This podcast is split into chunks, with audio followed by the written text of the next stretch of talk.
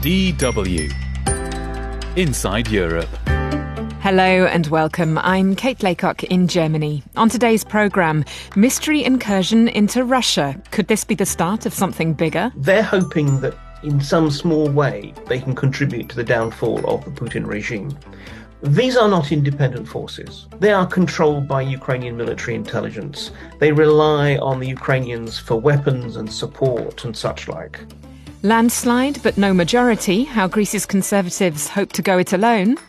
Turkey election runoff. Erdogan's rival faces an uphill battle.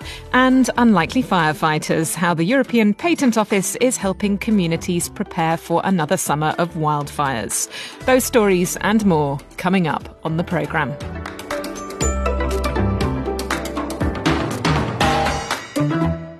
There's been much speculation this week over whether Ukraine's long awaited counteroffensive against Russia could actually already be underway. An incursion across Russia's border from the Ukrainian side by two mysterious groups of anti Kremlin fighters has sparked a strong rebuke from Moscow. Kiev has denied it was behind the penetration of the joint border near the Russian city of Belgorod. Russia's defense ministry said the fighters used Western made military hardware and warned that future attacks would be dealt with extremely harshly. So, was this the first sign that Ukraine is set to further escalate the 16 month long war? My colleague, Nick Martin, has been investigating for us.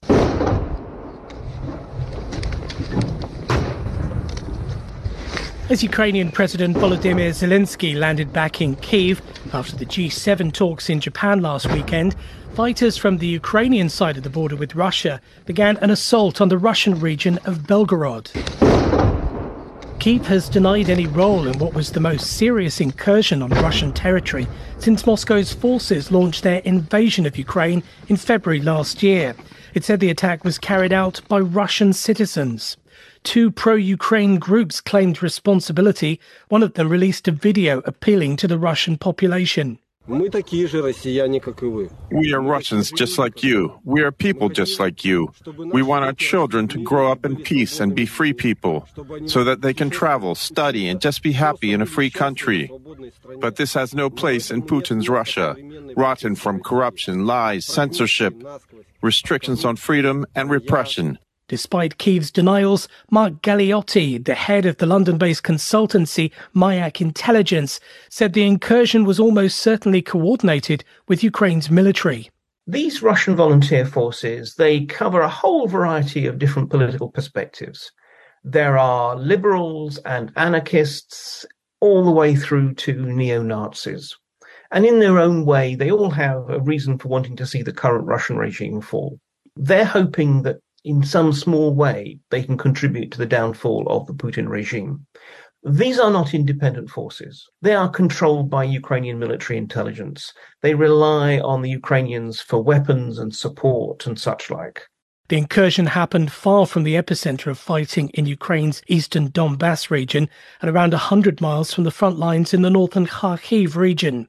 While the attack probably doesn't mark the start of Ukraine's counteroffensive, Galeotti said this kind of activity probably means it's close. This is probably more than anything else what in the military terms would be called a shaping operation, preparing the battlefield for the inevitable and probably looming Ukrainian counteroffensive.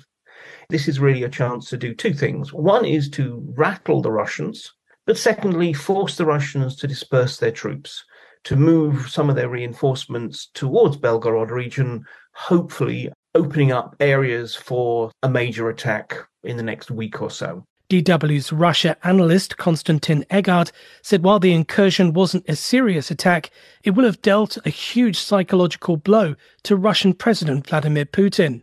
It is an operation that shows we can break the Russian border, we can destroy border posts, we can shoot up your military, and we can retreat and that means he can do nothing about us. This message will spread well beyond Belgorod across Russia in the mid level of Russian bureaucracy, which runs Russia on Putin's behalf. And they will be thinking, hmm, well, maybe this regime is not as strong as we thought it was. Russia, meanwhile, has built sprawling fortifications all along the 800 mile front, awaiting Ukraine's next move. Kyiv will aim to maximize Russian losses with the help of NATO weapons and troops freshly trained by the West. Retired US Special Forces operative Liam Collins, who is the founding director of the Modern War Institute at West Point in New York, said despite suffering heavy losses, Ukraine's military is in a much better shape than at the start of the war. Look at the beginning, right? Probably 50% of the missiles and rockets that were fired into Ukraine went through, and now 80 to 90% of them or more are getting shot down with improved air defense systems that they have. They have these HIMAR rocket systems that can hit Russian command and control nodes and supply positions. So, in some ways, this continued aid has made them more capable than they were at the beginning of the war. Meanwhile, Yevgeny Prigozhin, the founder of Russia's Wagner mercenary group, has issued a fresh warning to Putin.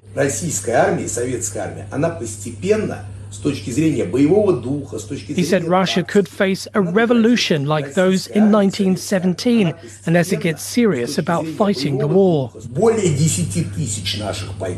In an interview posted to his Telegram channel, he said the Kremlin needed to mobilize hundreds of thousands more fighters and to gear the economy exclusively to war.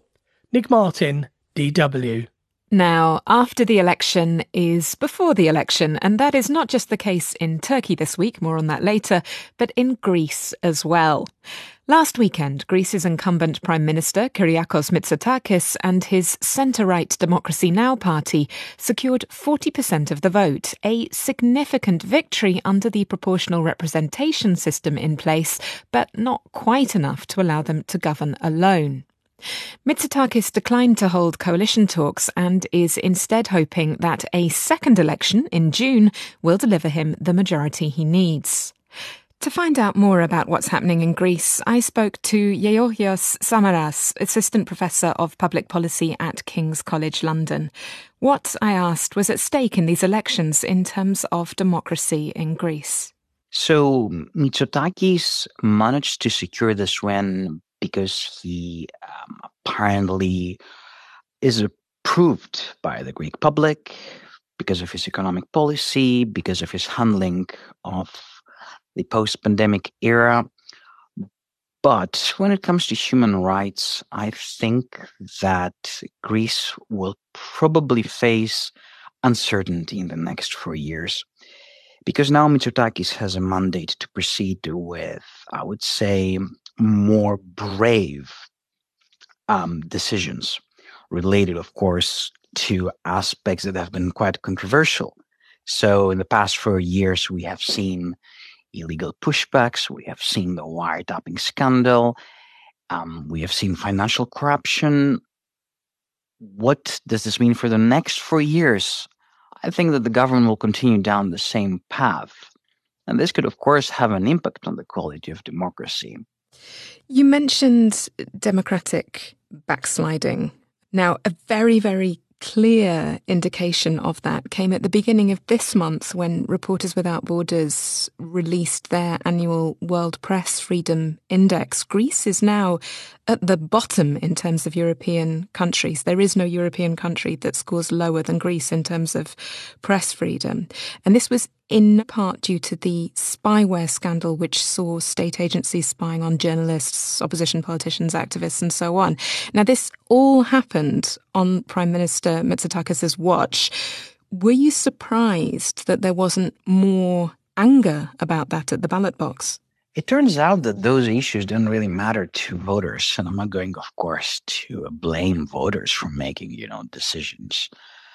I can tell that people are not, of course, able to pay attention to all of those developments related to the wiretapping scandal, or better, you know, understand what happened in the past two years. So I would often speak to voters, Greek voters, and they will imply that we're all being surveilled in the era of social media. So there has been a normalization of this scandal. Of course, what you mentioned, Kate, about the quality of press and freedom of press in Greece, which uh, is indeed lagging behind most European nations. It's quite accurate. And I will highlight an example about the quality of uh, press in Greece. A few days ago, actually on the 19th of May, the New York Times published a fascinating uh, report accompanied by a video, which shows that on the Greek island of Lesbos, uh, illegal pushbacks took place uh, in mid April. Uh, the video shows the whole process. The fact that New York Times published this resulted, of course, in extreme coverage from most international media. If we look at leading Greek newspapers and media, there was no mention of this. Hmm. Let's talk about, well, the left and the right. It's a two part question, really. Let, us start with the, the left wing. Uh, we had Syriza, founded in 2012 at the height of Greece's sovereign debt crisis, coming in with just 20%, which was a result that it was very, very disappointed with. Are people becoming disenchanted with the left in Greece? And if so, why? I don't think that Greeks are tired of the left. If we look at the combined percentage of all left wing parties, it exceeds 40%, which shows that a united left could easily, of course, compete against democracy. But I use the word united because there is no unity in the Greek left. When it comes to Syriza, though, Syriza has failed to adopt uh, a strategy. Syriza failed to use, I would say, a narrative to tackle new democracy. Um, the leader of Syriza, Alexis Tsipras, continuously attempted to convince voters that he is the one who can lead Greece by claiming that Mitsotakis is evil. That is not really an argument. You need the rhetoric, you need a narrative. And based, of course, on what happened in 2015 when Syriza was elected and managed to form a government, it was a protest vote. And eight years later, Syriza still perceives, of course, its entity as a party that will always act as a protest vote. But that wasn't the case because voters decided to turn their backs on Syriza and choose other options like PASOK. Left wing voters feel let down by Syriza at the moment. And without a strong leadership, I don't see a future for Syriza in Greek politics. Of course, Tsipras might step down soon, but Syriza is Tsipras, and Tsipras, of course, has shaped Syriza. So we are about to face a prolonged crisis for the Greek left. I wanted also to touch on the far right. Now, the notorious neo fascist party Golden Dawn was banned from taking part in these elections, having previously been found guilty of being a criminal organisation. Nevertheless, that didn't actually stop figures associated with Golden Dawn from getting on the ballot by other means. Can you tell me a little bit about how the far right is organising in Greece at the moment and whether or not it still poses a substantial threat? I would say that the Greek far right is currently in, uh, in, a state of once again reorganizing itself in order to prepare for the next steps. And of course, it's um, the elephant in the room, but New Democracy has absorbed a percentage of far right voters in the past 45 years. And the same, of course, happened with this election. So I think that the far right has a very strong presence in the Greek parliament, not too strong, but for now, the extreme right is where it belongs. It's imprisoned and it's for now banned from running in uh, future Greek elections. Georgios Samaras is Assistant Professor of Public Policy at King's College London. Our election coverage continues now as we turn once again to Turkey. This weekend, the high stakes political runoff, which still has the potential to end President Recep Tayyip Erdogan's 20 year hold on power, will take place. Opposition candidate Kemal Kılıçdaroğlu, however, faces an almost impossible balancing act as he tries to appeal to both nationalist voters and his own progressive base. Could Kılıçdaroğlu's overtures to Turkish nationalists backfire and help give Erdogan, who is accused of rolling back democracy, his much feared third term? Here's Dorian Jones in Istanbul. In Istanbul's Kadıköy district, a speech of presidential challenger Kemal Kılıçdaroğlu blasts out from a campaign bus with a large video screen. For voters, it's one of the few ways to hear the challenger, as mainstream TV, under President Recep Tayyip Erdogan's control, refuses to broadcast his speeches.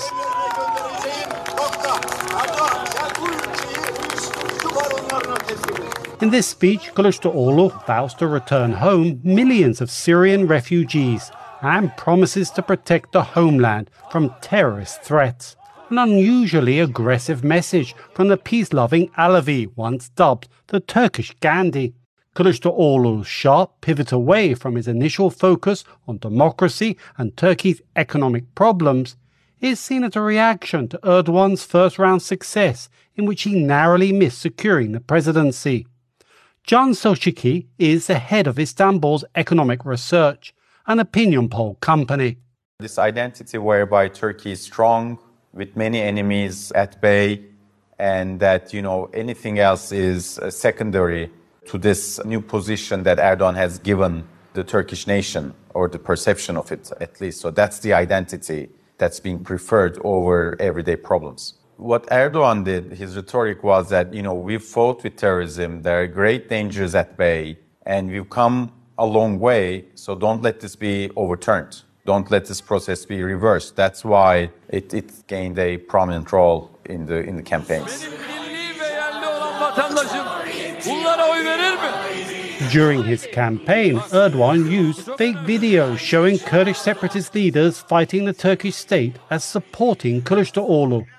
The videos came as Kılıçdaroğlu received the backing of Turkey's main pro-Kurdish party and its jailed former leader, Selahattin Demirtas. But that support alienated some supporters of Kılıçdaroğlu's CHP party, claims Atilla Yeşilada, an analyst of Global Source Partners. Kılıçdaroğlu's close attention to Kurdish problem, his reception in Kurdish areas, Demirtas, you know, constantly tweeting support for Kılıçdaroğlu has probably dismayed a lot of CHP voters. That caused a reaction among the nationalists or patriotic wing of CHP. There's unfortunately a lot of anti-Kurdish sentiment in CHP. Some disgruntled Kılıçdaroğlu supporters are believed to have defected to hardline nationalist presidential candidate Sinan Oğan, who secured a surprising 5% of the vote. Oğan is now supporting Erdogan in the presidential runoff, but it's unclear what impact it will have, says pollster Selçuki.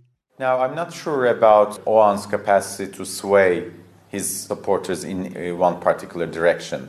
He has a mixed support base, and I'm not sure if he can sway these people in any one direction, uh, regardless of these people's, you know, uh, initial inclinations. So I'm not really convinced uh, whether he can sway his uh, electorate in any one particular direction.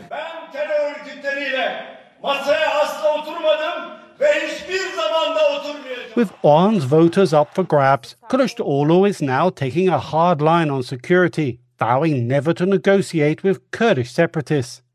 But such a move risks alienating key Kurdish voters. Analysts say Kılıçdaroğlu has to perform an increasingly difficult balancing act warns Sezin Öner of Politikyol news portal.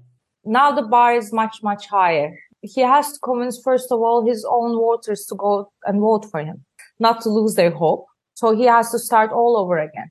And he has to convince others. Also, he has to convince Sinan the nationalist voter side, of course. And uh, he has to keep the Kurds on his side.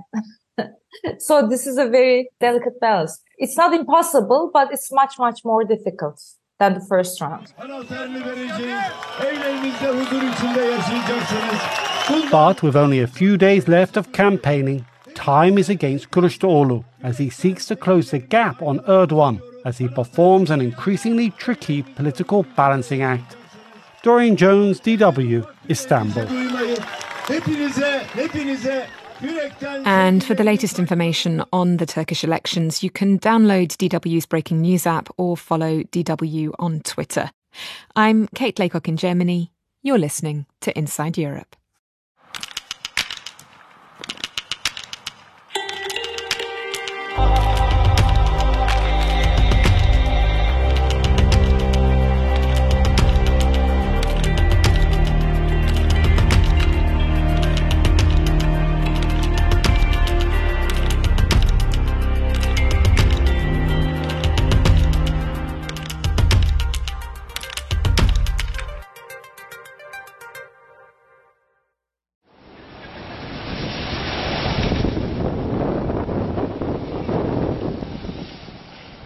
The sound of firefighters attempting to contain a wildfire in northeastern Spain last year.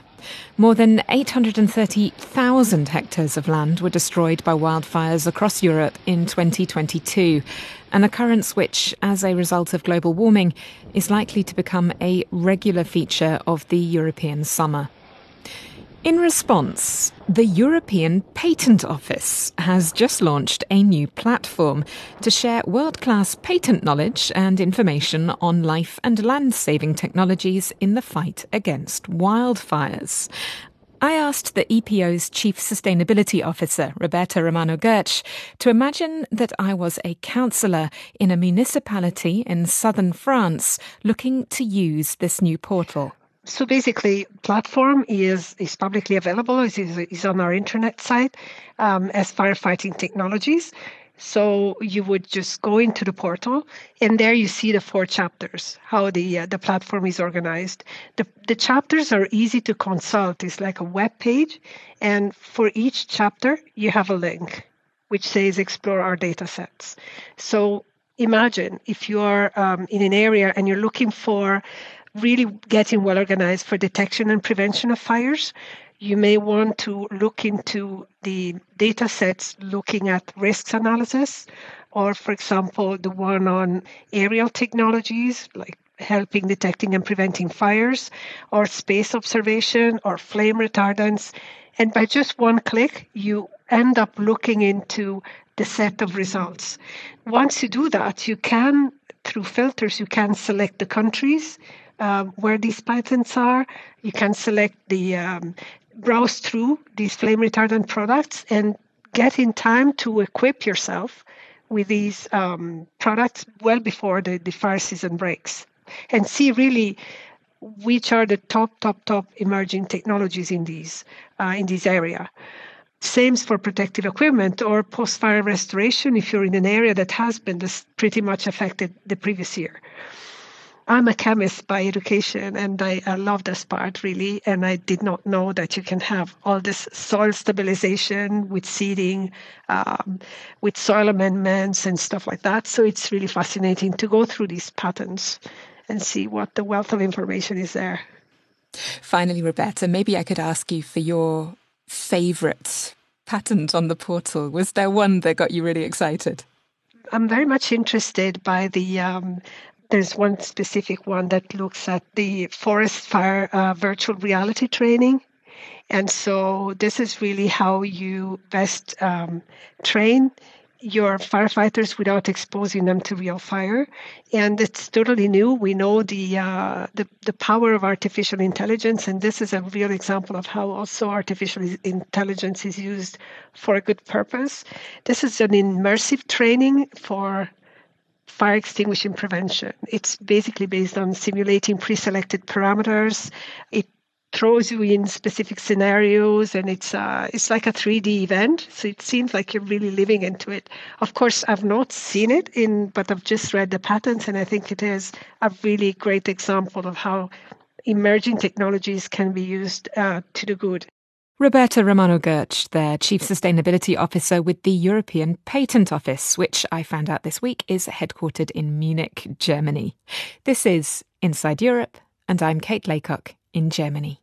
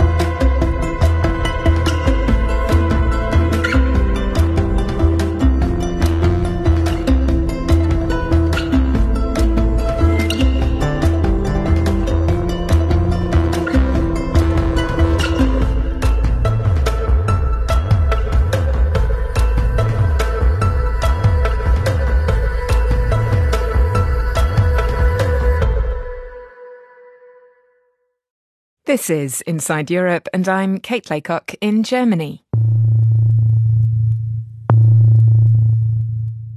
The AI revolution is here, and even its creators seem fearful of the forces that they have unleashed. My worst fears are that we cause significant, we, the field, the technology, the industry, cause significant harm to the world. I think if this technology goes wrong, it can go quite wrong. So, what does this mean for Europe? Can it afford to be left behind? If we don't create the technology ourselves, we depend on the technologies that other builds for us. Should it be harnessing the creative possibilities of new technology? There have been some AI plugins you can use now. So you can ask in a chat form, how do I put this particular kind of pass or reverb on my vocal? And it will tell you how to do it or leading the way with tough new legislation. There are also people on the other side of the Atlantic that look at the EU uh, with hope that these technologies would be regulated. Just some of the questions we'll be exploring over the next 30 minutes in the first instalment of our Digital Futures series. Stay tuned and don't cheat on the capture.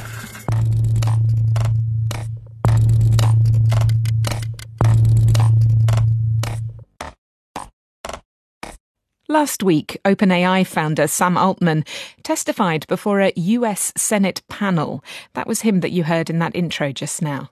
I think if this technology goes wrong, it can go quite wrong. Altman is the man who let the AI genie out of the bottle back in November when he released ChatGPT, a generative artificial intelligence or AI platform that can write emails, essays, and software code. ChatGPT's arrival on the scene spurred a global race to create viable competitors. Already, this new breed of AI has proved itself capable of winning prestigious photography competitions, composing credible philosophy dissertations, writing solid journalistic copy, composing convincing musical fakes, and much, much more besides. Whatever the ethics of the technology, one thing is certain AI will change the way we live and work in ways that we're only just beginning to imagine. Investors, naturally, want in on the profits. But here in Europe, investors and policymakers alike are showing themselves to be more hesitant than their US and Chinese counterparts. Does the continent risk being left behind? Nick Martin has been looking into it for us. Ziel ist es, mit LEAM dann wirklich einen Leuchtturm in, in Deutschland und darüber hinaus zu etablieren. Jörg the president of the German AI Association, speaking at a recent conference. Having watched the United States and China develop large generative AI platforms, Bienert and his colleagues want to help create a European equivalent weil wir leben leider immer noch in der Situation, dass, dass äh, gut ausgebildete Forscher they're trying to raise money to build the digital infrastructure, a supercomputer that will allow European academics, tech companies and startups to advance the rollout of AI according to European values. On its website, LEAM, short for Large European AI Models, says it hopes to achieve high standards in terms of data protection, transparency and bias. But Bienert says policymakers and investors in several European countries are reticent to back his or other budding AI projects. I'm a little bit surprised because other countries are doing so. The UK government really wants to invest close to one billion pound in order to establish a supercomputing center for AI in Britain. And Germany and Europe are, are very slowly on this as in many other aspects of technology development, we really would appreciate if people really understand the necessity of these investments in order to stay competitive. Europe is often criticized for failing to develop its own tech giants like Google's Alphabet or Amazon. With AI, policymakers are keen to avoid a repeat of the search engine monopoly, where Google has 90% of the market. But despite conducting a feasibility study for the German government, Berlin and the European Union have so far spurned LEAM's request for three to 400 million euros in funding. Europe is still lagging behind not only in the race, because we somehow lack the mentality to think big.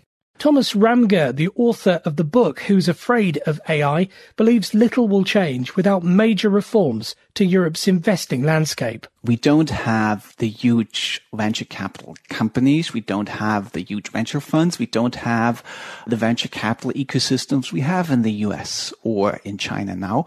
And so any European founder who's trying to build up a large language model or another breakthrough technology in AI is short of money if you compare the German startups, Aleph Alpha, for example, or Langu, they're talking about, well, maybe raising a couple of tens of millions of euros or dollars versus OpenAI uh, is heading for 10 billions. And OpenAI is the laboratory behind ChatGPT.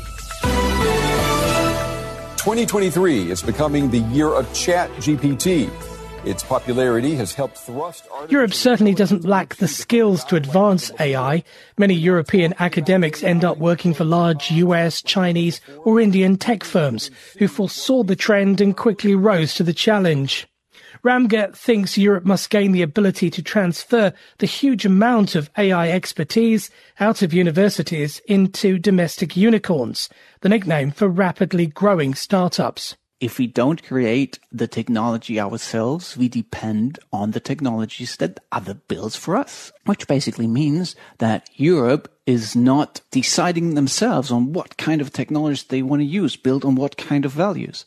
That is not very much in tune with the image we have of ourselves, and that is not in tune with the ambition Europe should have. But it's very clear. We lack technological sovereignty. Good afternoon, dear colleagues. The session is now reopened.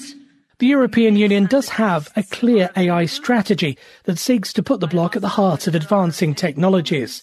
But it's still yet to pass the European AI Act that will regulate how the technology is rolled out. After working on the legislation for more than two years, ChatGPT's arrival sent EU policymakers back to the drawing board. There are now urgent calls from outside and within the tech sector to halt the rollout of AI for fear that it has already grown too powerful. And what if an authoritarian state like China uses AI not just to keep tabs on its own population, but the rest of us too?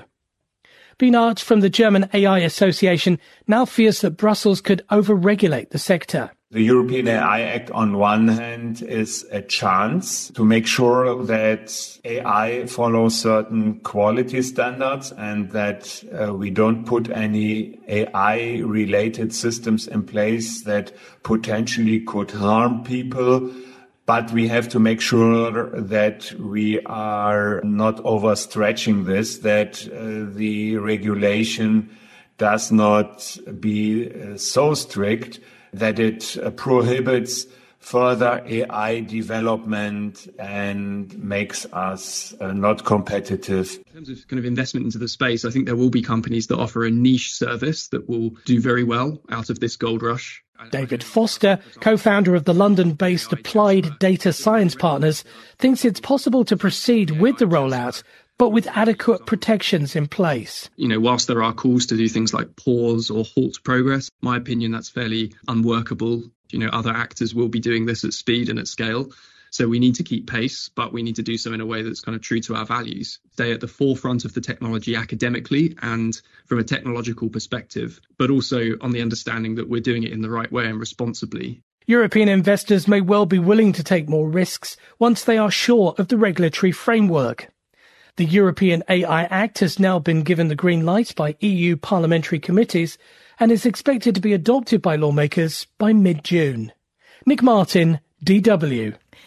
As we just heard there, much is riding on the EU's AI Act, which is expected to be ratified in just a few weeks' time. Now, without exaggeration, some 90% of everything that I know about this crucial piece of Brussels legislation comes from following the byline of one journalist. His name is Luca Bertuzzi, and he is digital editor at Euractiv.com. Naturally, Luca was the first person that I spoke to for this program, and I began by asking him to set out for me, and I quote, the serious harms that the AI Act is aiming to prevent what it identifies as high risk systems from creating. The AI Act has a whole list of high risk area and use cases. So if you take, for example, uh, education on scientific subjects, most of the uh, students are male. The algorithm will think, well, will uh, sort of reproduce that bias and say, okay, we're only going to accept male applicants. And this applies to, for example, recruitment uh, systems that might reproduce uh, racial biases. But there are also uh, risks not related to biases. So, for example, if uh, you don't use a solid enough system for predicting uh, flaws or energy consumption, it might lead to uh, a lot of pressure on the energy grid. Maybe uh, part of a city has uh, difficulties with uh, with crime, then uh, algorithms tend to reproduce that because then you will have more police and more crimes reported. So it, it can really lead to what is called a self-reinforcing cycle. Right. And I mean, just to sort of amplify what you're saying there, you know, here in Germany, very, very recently, we had a, a, case where the Constitutional Court had to step in because two separate police forces were using um, surveillance AI, which was found to have inbuilt racial biases. So effectively, what was happening was predictive policing based partly, at least, on racial bias. I mean that that's a that's obviously a, a, a really sort of scary scenario. What about the sort of the apocalyptic scenarios that are being bandied about at the moment? I mean, it seems almost as if um, every other week you have somebody who's been involved in the creation of AI, particularly large uh, language learning models, warning about the potential for machines taking over, that kind of thing. How likely do you see that kind of risk as being? And is that within the scope of the AI Act? Uh, yeah, uh, these are not uh, easy questions. Um, let me just start by saying that predictive policing is being discussed uh, among EU policymakers. So, besides these high risk areas, there are also areas uh, where policymakers uh, agree there is no acceptable risk, meaning these practices are banned. Going to these uh, very powerful AI, as someone called them, in the initial uh, AI Act proposal, there was a gap in the sense that the Commission did not envisage systems such as ChatGPT uh, and other uh, large language models that do not have a specific uh, goal so the legislator interrogated themselves, uh, asking how could this be covered? In the European Parliament, uh, there is a particularly strong position with regards to uh, these large language models, such as ChatGPT, that they should go through some due diligence obligations, but also be vetted by independent experts throughout their life cycle. So with regards to your question on how likely is uh, an apocalyptic scenario with powerful AI, I think we are only scratching the surface. I think we are uh, yet to fully grasp what AI will mean for us, for society at large. I mean, of course, all the sci fi movies are very far from how AI is used nowadays, but I would also not underestimate these very powerful uh, models. Right. Okay. And I mean, I'm very. You mentioned ChatGTP. I'm very sort of conscious that one of the the latest voices to sound the warning bell has been Sam Altman. So, OpenAI founder, the company that released ChatGTP and let the genie out of the bottle in many ways. He was testifying only last week in front of a U.S. state committee.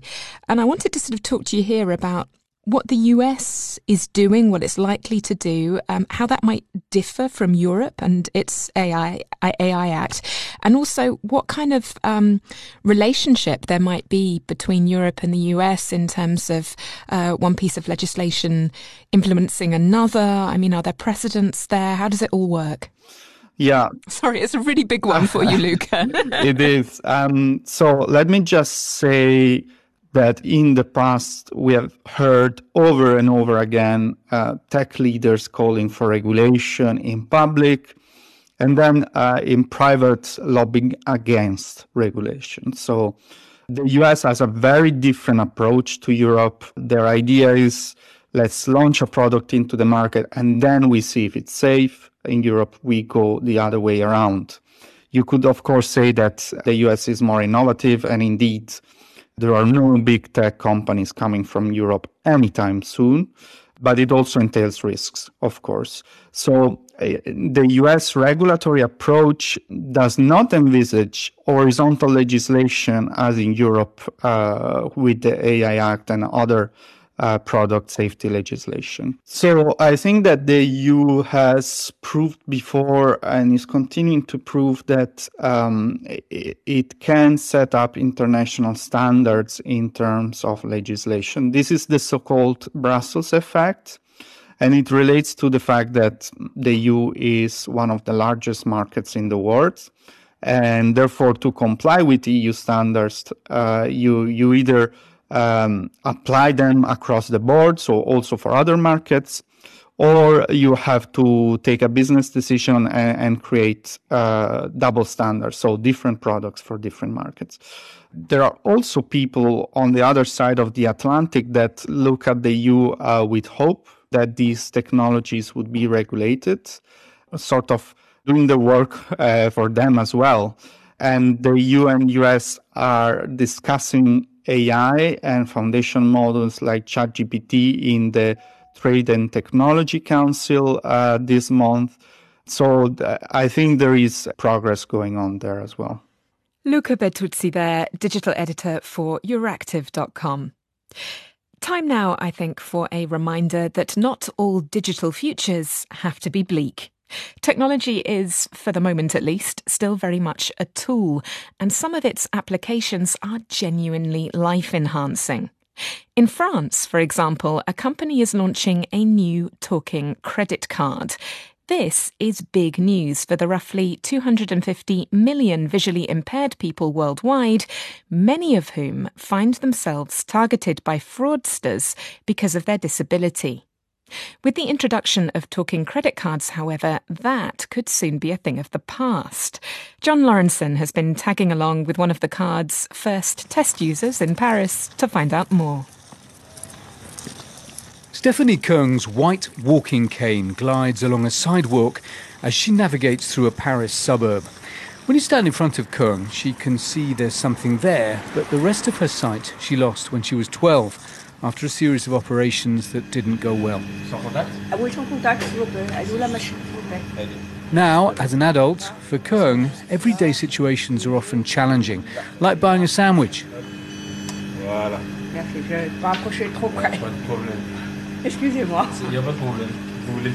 Credit cards are not easy for visually impaired people to use because they can't always see the terminal to know where to insert their card. But the main challenge for blind people is that they can't confirm if the price the retailer keys in is accurate. Until now. In the R&D offices of tech firm Thales, Keung is here to test the company's new talking credit card. Was the French who invented the chip card with its four-digit code security system. Thales is also developing a biometric credit card that can read a user's fingerprint.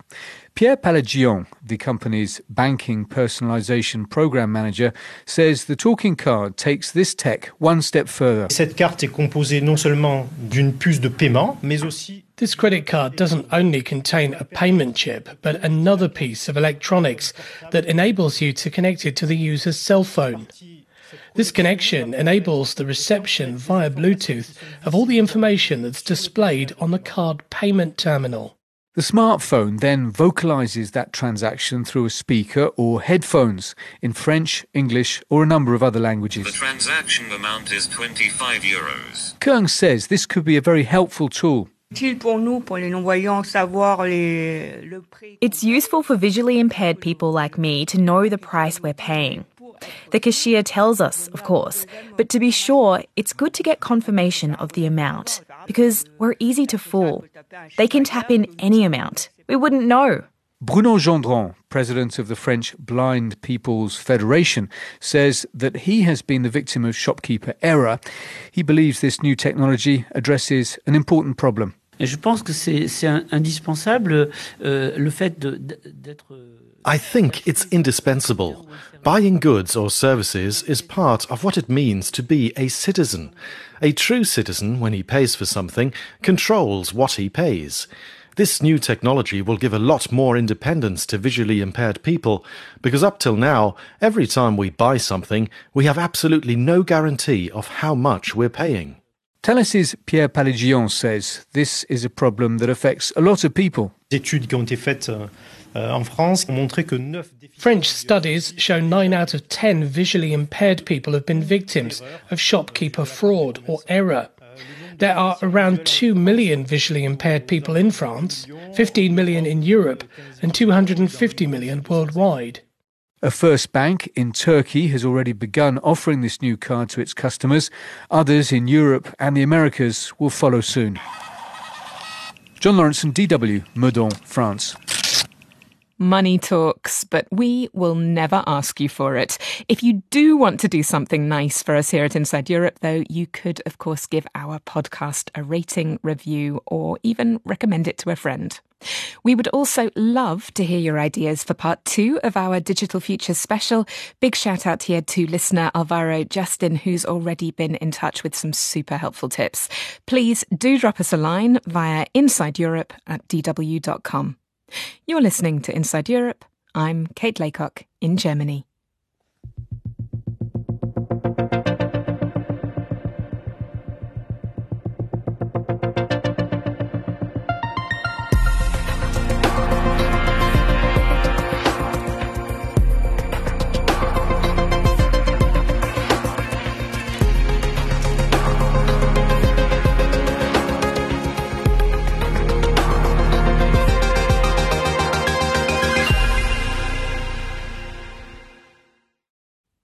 Last month, a song by an anonymous music producer who used artificial intelligence to impersonate the Canadian rapper Drake went viral and jolted the music industry. The song, which was taken down from streaming services and social media platforms shortly after the record label claimed copyright violations, was a harbinger of the disruptive impact of generative AI tools on the music industry. It also raised a number of legal and creative questions. Is censorship of AI generated songs the way forward, or can singers benefit from synthetic voices? Our reporter, Ben Batka, explored this new frontier in music at Tallinn Music Week, an annual music and cultural festival in Estonia's capital.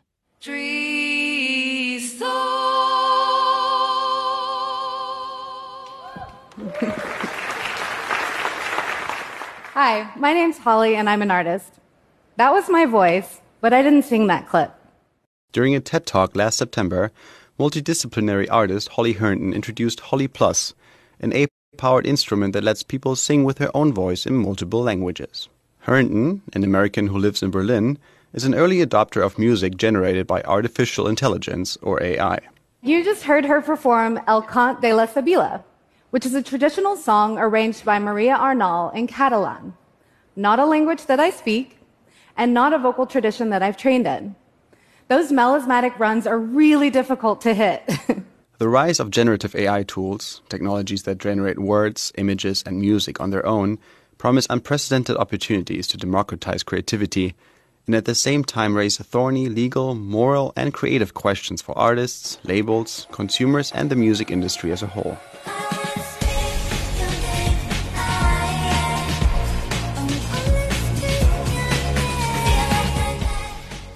Herndon and some other artists, like Canadian singer songwriter Grimes, who last month said she'd split 50% royalties on any successful AI generated song that uses her voice, are embracing AI as both a creative possibility and a potential revenue stream. Other artists are fearful of losing control over their own voices and of the implications for cultural appropriation and digital blackface. Imagine a white artist making it sound as though Snoop Dogg is rapping their words, for example. Beyond that, there is also widespread and well founded fear that the vast majority of artists will no longer be able to make a living from music, having lost out to competition from AI, which may very well have been trained on their own voices without their consent or knowledge.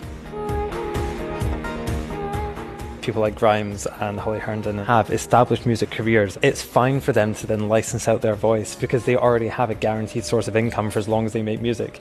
That's Gordon Johnston, a Scottish artist and member of art pop duo Post Coal Prom Queen.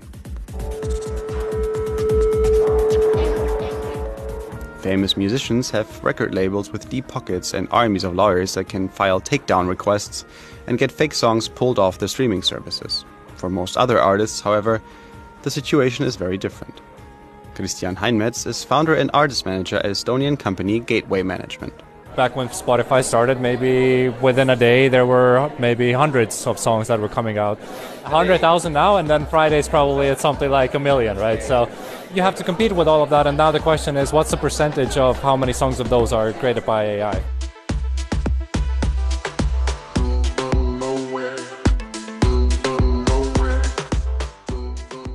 Earlier this month, Google released a tool that generates music based on text prompts, complete with beats and different instruments in any style. Google says it won't generate music with specific artists or vocals. But what happens when AIs are writing the lyrics and the melody and impersonating a human's wholesale? Is it even possible to flawlessly detect AI generated music? If so, how should it be labeled? Can machines claim copyright? And what happens if copyrighted material from training data gets incorporated into the generated songs? These are just some of the questions that are beginning to be asked, and the legal answers may be months or even years in the making. Hey there, Delilah, what's it like in New York City? I'm a thousand miles away, but girl, tonight you look so pretty, yes, you do. There have been some AI plugins you can use now, so you can ask in a chat form, how do I put this particular kind of pass or reverb on my vocal and it will tell you how to do it. So it's like AI guided human creativity, and I think that is actually going to be one of the most useful things. Lily Higham is the other half of the post Coal prom queen duo. When she's not making music or goes on tour, she experiments with AI generated music. One, two, three, four. Is this the real life? Is this just fantasy? Whilst Higham is excited by the possibilities of the technology, her partner Johnston sounds a warning note. For every tour that we try to book as a small band, there's going to be massive legacy bands who will literally never stop touring. Like ABBA are touring as a hologram right now. You'll have the Rolling Stones touring until their year 222. Like, it's going to be ridiculous. If they're filling up every arena, every venue, there will be no space for new music. So more people than ever will be making music. I think fewer people than ever will be selling and making a living off of it. The rise of AI, he believes, will democratize the making of music but not the selling of it. Nobody can predict exactly how the AI music revolution will shape music production and consumption over the coming months and years. But it's not hard to imagine that artificial intelligence will forever change the connection between the listener and the human beings performing and writing these songs. Ben Bartke, DW in Tallinn, Estonia.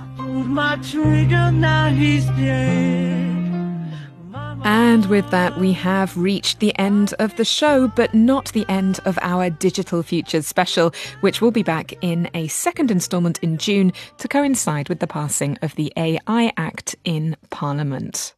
Once again, if you do have ideas for that episode, please do drop us a line at insideeurope at dw.com. This programme was produced by me, Kate Laycock, with help from the warmly human Nick Martin and sound engineers Siad Abu Sleiman and Jurgen Kuhn. Jurgen, by the way, also human, although freakishly infallible. Inside Europe comes to you from DW in Bonn.